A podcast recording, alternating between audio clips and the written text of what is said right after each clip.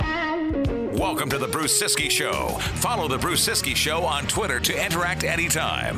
Got something on your mind? You can text Bruce during the show by using the short code 84454. You're listening to the Bruce Siski Show on 610 and FM 103.9 KDAL. It is 1012 on this Tuesday morning, 12th day of September 2023. Bruce Siski Show on KDAL. We'll talk some Bulldog football coming up about 25 minutes or so from now as we'll uh, chat with the defensive coordinator Trey Dill ahead of Military Appreciation Weekend on the UMD campus. Bulldogs and the University of Sioux Falls on Saturday afternoon, 2 o'clock. Start 1.30 for the pregame here on KDAL. First up, uh, we are honored to be joined by author Tim Hornbaker. His book is called The Last Real World Champion, the bi- uh, biography of the nature boy, Ric Flair. It is out today. Tim, good morning, sir. Good morning, Bruce. Thank you for having me. Thank you for doing this. Uh, congratulations on this book release. Uh, you know, this is going to be a really dumb question, but I know there's a lot of people out there listening that probably aren't big wrestling fans, so I'm going to ask it. What inspired you to write a book about the, the, the life and the history of the nature boy Ric Flair? Well, I think Ric Flair is, is definitely one of the all time great professional wrestlers. And as a wrestling historian, I kind of wanted to dive into his, his past and to add to there are documentaries and books out on on him that are out there and I kind of wanted to dive into his story and kind of clear up some misconceptions and then add to a historical perspective and give readers, uh, fans and even non-fans a, a, a really good look a deep perspective on his life and career. This is a, a, career, by the way, that began some 50 years ago, more than 50 years ago, and it began not too far from where we are here in Duluth, Minnesota. But what's interesting, Tim, is you know you think about you know the great actors you can you can tell their first credit. You know what, what's the first thing they starred in, that type of thing. Ric Flair's professional wrestling debut is a bit of a mystery, isn't it?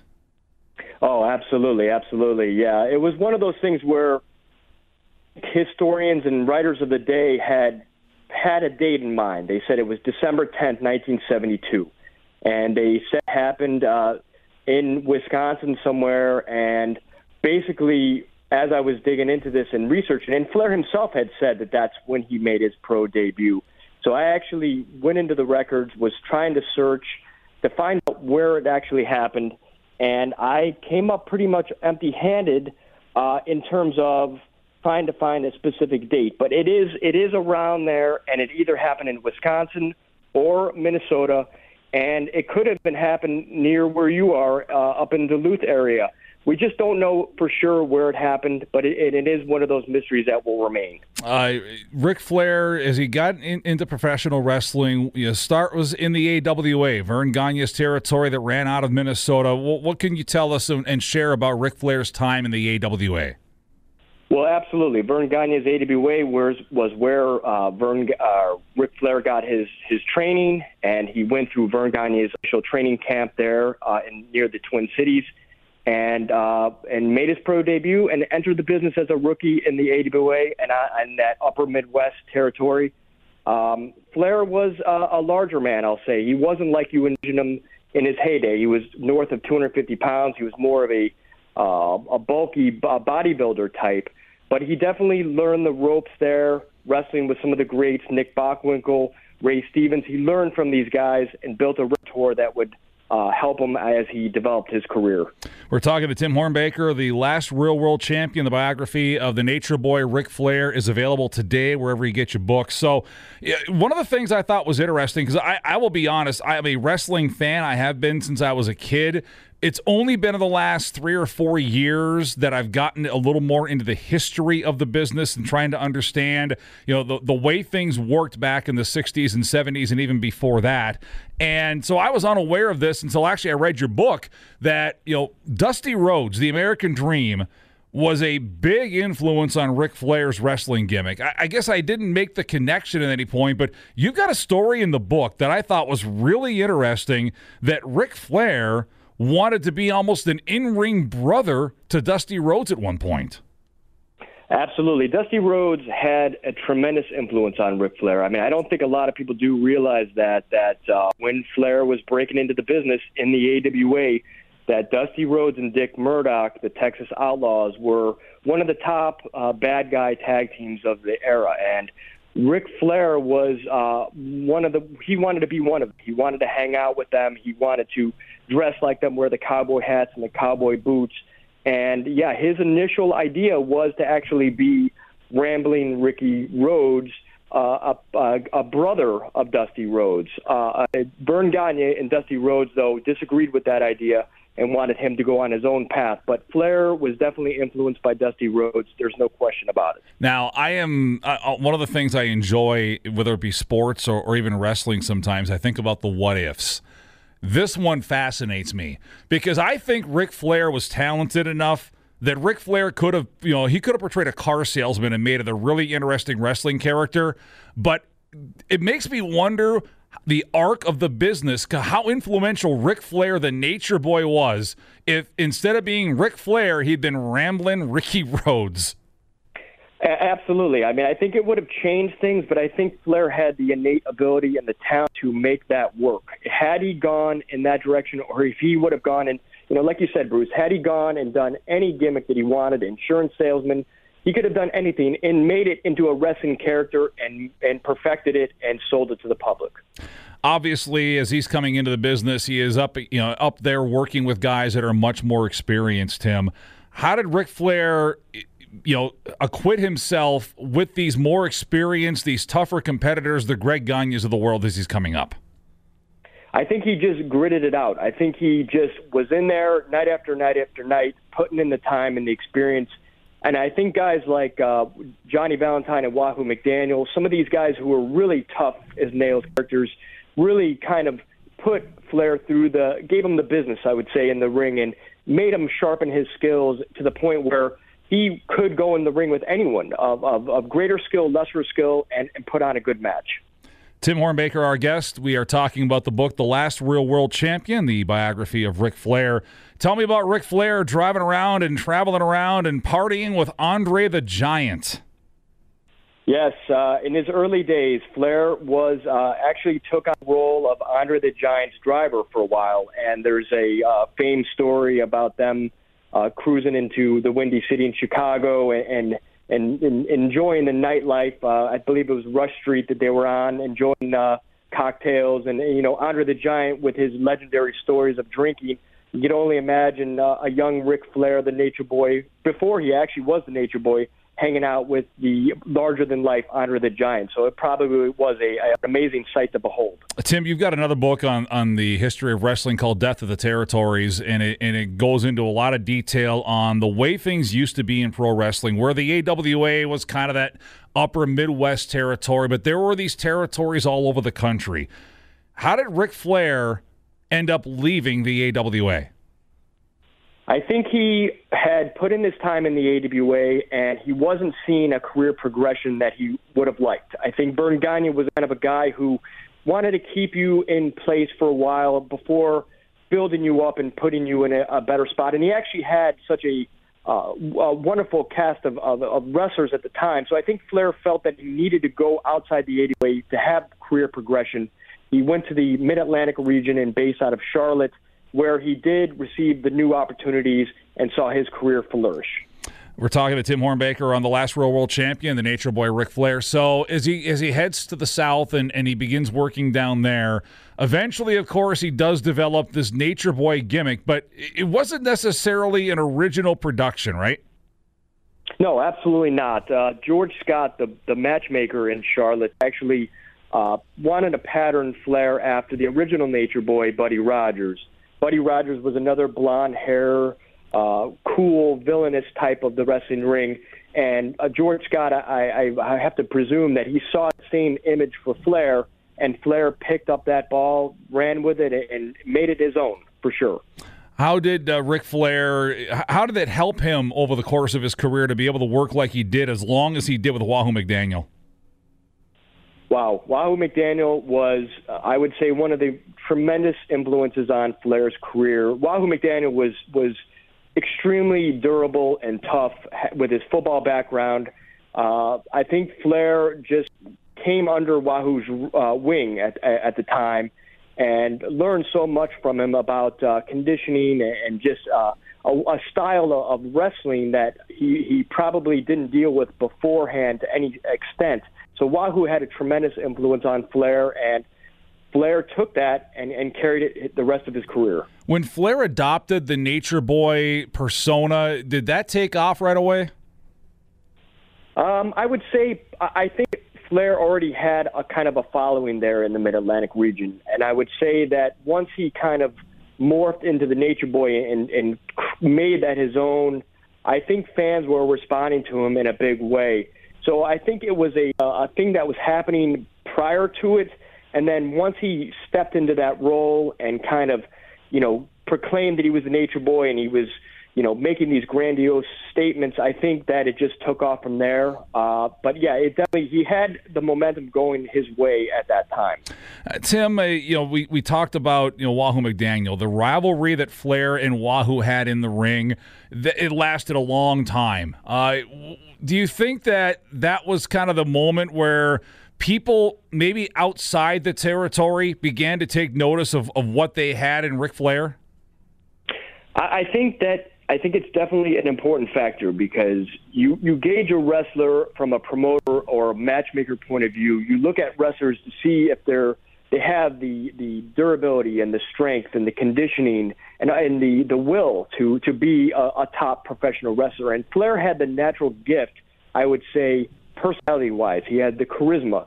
So, from a promoter's point of view, you want to look at him and see does he have the internal grit to be able to go across the country and even across the world and wrestle different uh, opponents of different sizes and, uh, and ability, and to um, you know see if he could he could manage that. And Wahoo, I think, put him through these insane trials to challenge him and Flair survived those challenges, and and look what he was able to do. I think the first time I remember at least seeing Ric Flair wrestle was probably late '80s ish on the old TBS, the Saturday night TBS uh, Superstation show that I happened to stumble on at some point at Grandma's house because she had cable and we didn't at my house. And I remember it had been I don't know, it may have been Jim Ross or somebody else, but whoever was calling the match talked about he got hit in the back at some point or he did a back bump, one or the other, and they talked about the plane crash. I knew nothing at the time of the plane crash, 1975, but this was a plane crash that almost took Ric Flair from us. It did. It did. It, it was a devastating crash. There was six people aboard. It was flying uh, to Wilmington for a show in North Carolina and uh, the pilot, uh, I guess he didn't compensate for the the overload and weight between the wrestlers and their baggage and uh, the fuel, and essentially the plane r- ran out of fuel heading. They were almost to the airport; they could see it. They ran out of fuel and and hit a, an abutment, and uh, yeah, there was a lot of serious uh, injuries. Johnny Valentine's career was ended. Ric Flair actually suffered a broken back in the uh, the the uh, plane crash and doctors told him that he would never wrestle again. And I attribute this to his conditioning and his his mental strength and his uh, his love of professional wrestling. But Flair not only bounced back but became a, a, a wrestling legend these puddle jumper planes were pretty common in in the territory days. And, and one of the podcasts I listen to now with Jim Cornette and, and Brian Last, they've told this story. And I think they, they might have referenced it when they had you on here recently on their podcast. 1978 eight ish, I think it was. Flair got double booked for a show. In, he was in North Carolina, did like an eight o'clock like a opening match, and then he flew to Tampa and got to the ring in time for the main event. What do you know about that? Yeah, that's just one of the most uh, surprising stories. But again, it shows Flair's dedication to the business that he was actually double booked on a day and a day and an evening, and he had to appear in North Carolina, jump at the plane, like you said, I mean, he literally they put him on early on in the program to get him out of there. Usually, a main event star would wrestle the last uh, match of the show, but they got him on early, knowing that he had to make a quick flight to Tampa. And then, of course, they on the other end they had him on as late as possible, keeping the fans around. You know, extending matches. Flair gets to the airport. They get him into a car, get him to the arena. He goes on, probably wrestles a, a 30 minute match but he, you know, it shows his drive, conditioning, and love for the business. Uh, Tim, I don't know about you, but if I'd have been involved in a small plane crash in 1975, you would not have flown me anywhere in 1978. That would have been the end of me flying. I, yeah. I, I agree, Bruce, for sure. Yeah, that's yeah. You know, seriously, for Flair, he's just a survivor, and I don't even think he thought twice about it. He loved the business and just kept going. We're talking to Tim Hornbaker, the last real world champion. The biography of Ric Flair it is now out now. I got a couple of more here. Uh, something else that you've referenced uh, via Twitter, X, whatever we're calling it now is that when Ric Flair was the NWA World Heavyweight Champion and he was flying all over the place to make dates, you referenced that at one point that guy flew 33,000 miles in a month. Yes, that was wow. incredible. Yeah, it was an incredible journey that he was on. I mean, he was wrestling night after night after night as the NWA World Champion, appearing in cities large and small. Sometimes going into places like uh, Hays, Kansas, and Hutchinson, Kansas, where you know there's there's not that many people, I'll say. But then also heading into Charlotte before you know, 10,000 people, and uh, then flying overseas to Tokyo. So yes, and in one uh, stretch of time, he was wrestling every single night, making TV dates, and going to going to Japan. And he wrestled uh, approximately 30. Uh, he, he traveled approximately 33,000 miles in a, in a month's time. So yeah, it was an astonishing find to learn that. But again, it just illustrates how uh, dedicated Flair was to the business. Uh, Ric Flair eventually would leave. Uh, would, leave, of course, he would join WCW, World Championship Wrestling, as, as the territories all kind of died off and wrestling became this kind of national bit. He got in a dispute with them, left for the WWF. He took the World Championship with him at one point. He was the real World's Champion with the WCW belt on WWF television, which was just jarring to see at the time. But then he ends up back in WCW, Tim, and it, it felt like that's kind of where he belonged all along. I, I agree 100%. I mean, WCW was his home. It was the lineage of the old Jim Crockett promotions and the NWA. WCW, uh, you know, seeing him in the WWF was nice. I mean, you know, he he sh- he shined there. He won the title two times. He wrestled at WrestleMania, but getting him back to WCW and Starcade and some of those big events and back in the ring with Sting and Ricky Steamboat that was where he needed to be, and I think he knew that as well. So his homecoming was definitely a big event for fans at the time, and uh, fondly remembered to this day. Would you say, and I only got time for a couple more here, Tim, but would you say that that of, of all the rivalries he had, maybe the most consistently good matches he had came with Ricky Steamboat? It, it has to be. Uh, Steamboat, you know, they were wrestling in the 70s. I mean, they really they got to know each other there where they they didn't have to pre-script a match beforehand. They could go in the ring and battle each other and wrestle these these intense classics. And when they uh, uh they continued their rivalry in the 80s, and then 1989 they had this tremendous series, uh, uh, three matches that uh, legendary. And then even uh, up until 1994, they were wrestling great matches. So I have to say that yes, uh, without a without a doubt, uh, Flair and Steamboat had the most chemistry in the ring that I've ever seen and uh, yeah, they were they were legendary matches. Finally, Tim, what would you say is the legacy of Ric Flair? That's a great cre- question, uh, Bruce. Uh, you know, throughout writing this book, book I, I had a lot of time to reflect on that and to put him into perspective. Without question, the Nature Boy Ric Flair is one of the greatest wrestlers of all time. Uh, he, he performed well in the ring. He did interviews. I mean, living up to the standards that uh, Lou Thesz and some of the greats of the past had put forth but then he, he kind of rose above that as a dedicated uh, wrestler and champion. And by touring the world and, and wrestling uh, many different types of styles and, and against many different types of competitors, he just established himself uh, firmly as a Hall of Fame wrestler, and his legacy will, will never change or deviate from that because of what he, what he was able to accomplish. The research in this book is is impeccable. It's incredible. Tim, congratulations on this project. I know you're going to be taking some time away from writing. Uh, this is a great way to go out, at least for the time being. I really appreciate the time, and best of luck with this book. Thank you, Bruce. I really appreciate it. It was a real pleasure to be with you. Thank, Thank you. you very much. Thank you. Tim Hornbaker, the author of The Last Real World Champion, The Legacy, The Life, The Times of the Nature Boy Ric Flair. If you've got a wrestling fan anywhere in your purview, this one's worth it. It is really, really well done. 1031, we're running late. More to come on KDAL. This is the Golden Gopher Daily Update. I'm Mike Grimm. The University of Minnesota football team will visit number 18 North Carolina this Saturday afternoon in a battle of two teams with 2 0 records. We'll hear from Minnesota head coach PJ Fleck next. During the month of September, the Gophers and Cub are teaming up for a program called Cub Kindness.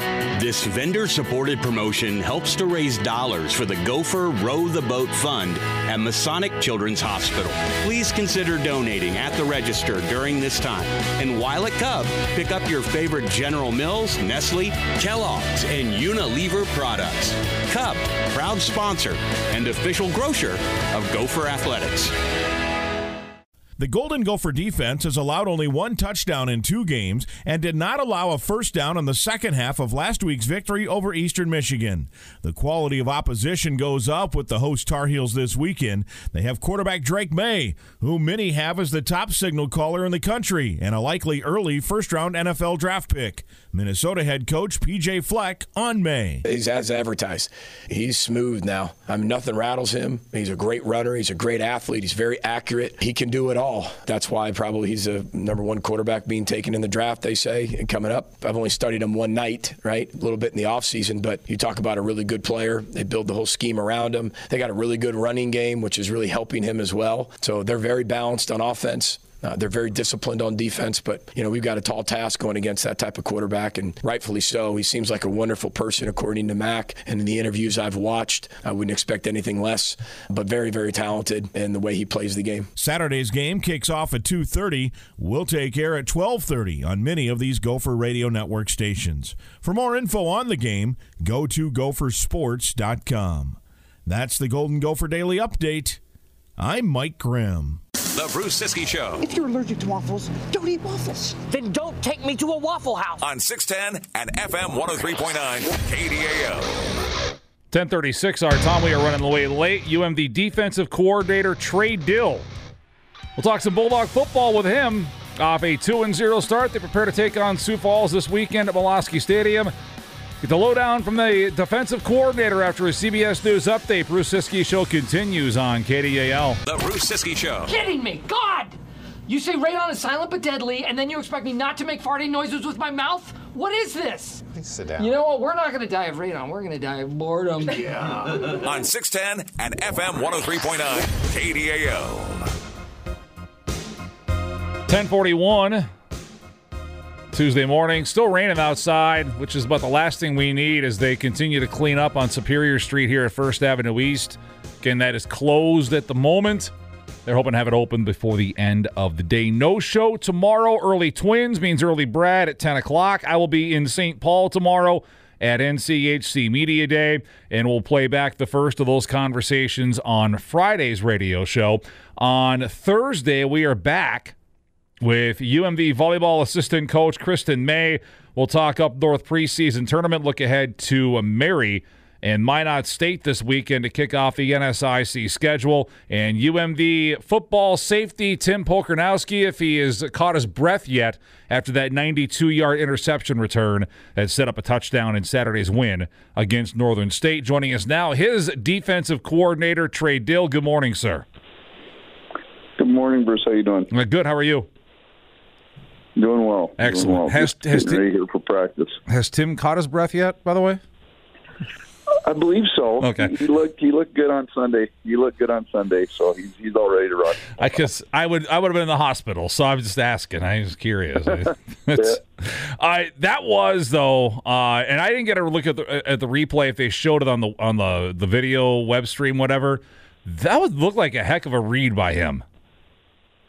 Oh, it was a, it was a good. It was a um, we're playing our our reds our kind of our base red zone coverage, and it's uh, really lets our safeties because of the field spacing play a little bit lower and play a little bit more off the quarterback. And um, he didn't chase the in route that they tried to sucker him in there with, and stayed patient and disciplined like you'd expect him to. And um, you know, he, he the maybe his baseball skills took over from there and was able to get some hands on it and, and break. So um, it was awesome to see him you know, it's it's you know those guys, those two safeties back there made some big plays in that game, but um, Tim did a great job and just wish he was a little bit faster That's- to I- it all the way home. I was gonna say, did he get some guff afterward for getting caught from behind by the quarterback?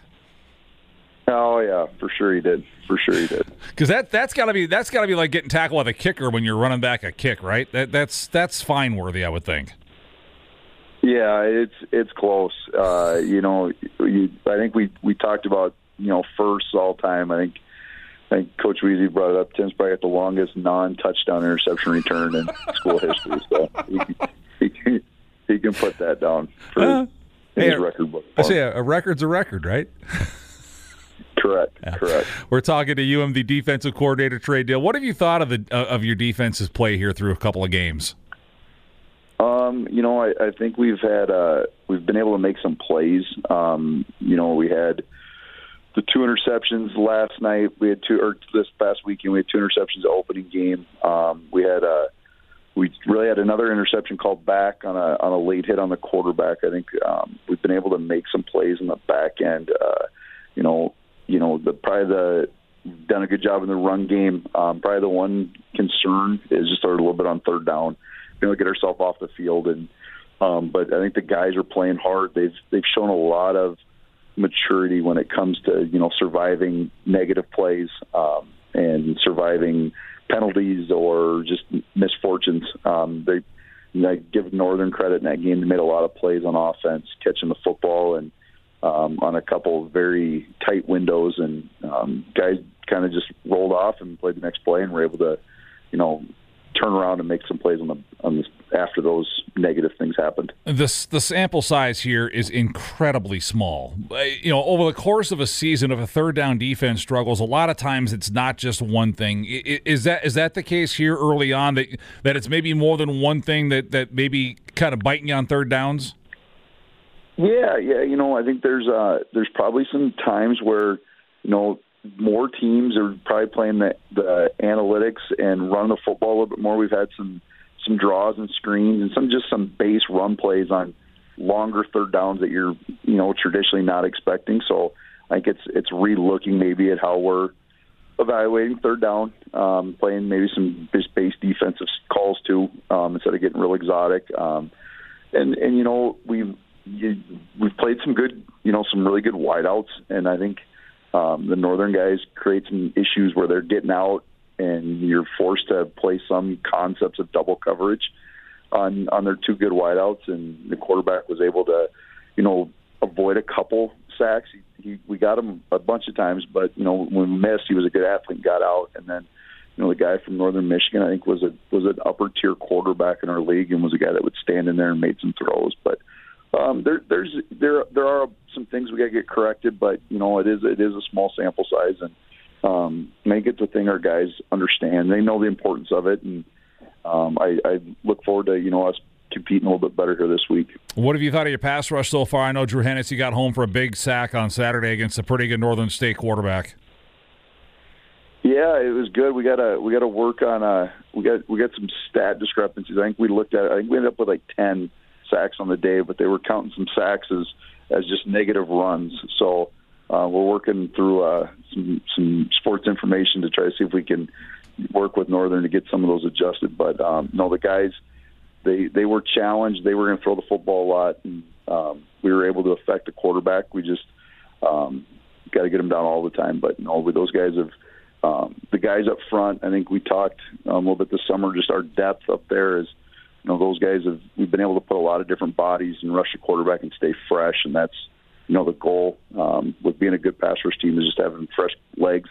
Be able to go after the quarterback that many times. What uh, What do you think with Sioux Falls here this week? Some challenges. It looks like they've got a pretty multifaceted offense. Is this a you know I know they got the a coach from Mankato here over the offseason. Is this a a Mankato esque offense? Are they doing something a little different?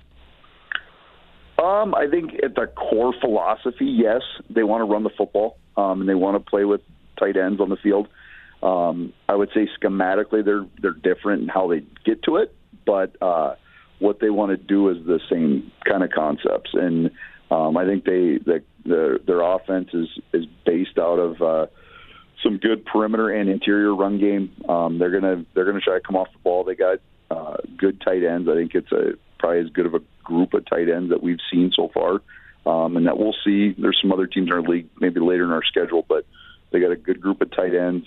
Um, they're young at a lot of other positions, um, but um, I think they do a good job as a staff to try to, you know, if they if they don't feel they're great with their uh, collectively drop back throwing the football, they're not going to drop back and throw it very much. They're going to use play action. They're going to use. They're going to get the quarterback moving. Um, they've got two good quarterbacks too. Um, you know, Adam Mullen started for him last year, um, and then uh, Camden Dean came over from Mankato. Um, both those guys have played, and um, both those guys have won games in our league. So they're both pretty tough competitors back there. And I think anytime you have a tough competitor at quarterback, you, you give yourself a chance. Talking to UMD defensive coordinator Trey Dill, about a minute left here. I'll give it to you with uh, military appreciation. I know this is an event that is uh, it's become a cornerstone for the football program. From Coach uh, Curt Wiese all the way down, you guys take a lot of pride in this. You've got a great uh, guest speaker lined up for your football team this week. Uh, how much do you guys, uh, as a group, look forward to Military Appreciation Week? I think we, we, we circle it every year, no matter who we're playing. I think we look at it as another homecoming opportunity. It's a chance for alums to be back. I think for our guys to kind of be put be showcased um, to those guys. Um, you know, when we have our golf outings, everybody talks about it, and um, you know, it is a it is a bigger event. Um, you know, it's obviously it's another game, but um, there's a little bit more juice, and the guys feel that, and um, you know, it's exciting. You know, I we look forward to whoever we're going to play, and obviously playing a team like Sioux Falls adds a little bit more energy and um, atmosphere to it as well with their success that they've had. And uh, always a great time at Malosky Stadium. Two o'clock kickoff. Tailgate lots open at eleven. Fundraiser once again uh, for Operation One Voice. I know that means a lot to you guys, and we're hoping to, to raise a lot of money here once again this week. Thanks for the time. Good luck this week against the Cougars. Thank you, Bruce. I appreciate it. I appreciate it. Trey Dill, defensive coordinator, UMD football team. Jeff's got the call if you can't make it out Saturday. But if you can make it out Saturday, go to umdbulldogs.com. They've got all the information on Military Appreciation Weekend, including get tickets there. But uh, also, you can find out more about Operation One Voice and what they'll be doing to raise funds for Operation One Voice on Saturday afternoon. We'll have the call 1:30 pregame here on KDAL. 1050, wrap it up in a moment. Bruce Siski Show on KDAL. Your Twin Ports home for Gopher football. Zone touchdown, Golden Gophers. KDAL. 1059. Get the podcast up for you guys. Tim Hornbaker was great. Nice conversation with Trey Dill as well. Get that uh, posted for you at KDAL610.com. No show tomorrow. Early Twins, early Brad. I'll be in St. Paul for NCHC Media Day. 12 interviews to tape. We will get those uh, started up on Friday, and we're back in studio on Thursday. Brad and Kenny up next to sound off. Have a great Tuesday. This has been the Bruce Siski Show. Hit us up on Twitter at Bruce Siski Show and let us know what you think. No, yes, no. Well, no, I, I crossed my mind. Visit KDAL610.com to podcast today's show anytime. What'd you say? Listen to shows on demand and download for free. You can also subscribe via Spotify or your favorite podcast app. This has been The Bruce Siski Show. CBS News is up next. For more than 80 years, KDAL 103.9, W28 FBFM, and 610 KDAL Duluth Superior, a Midwest communication station. KDAL.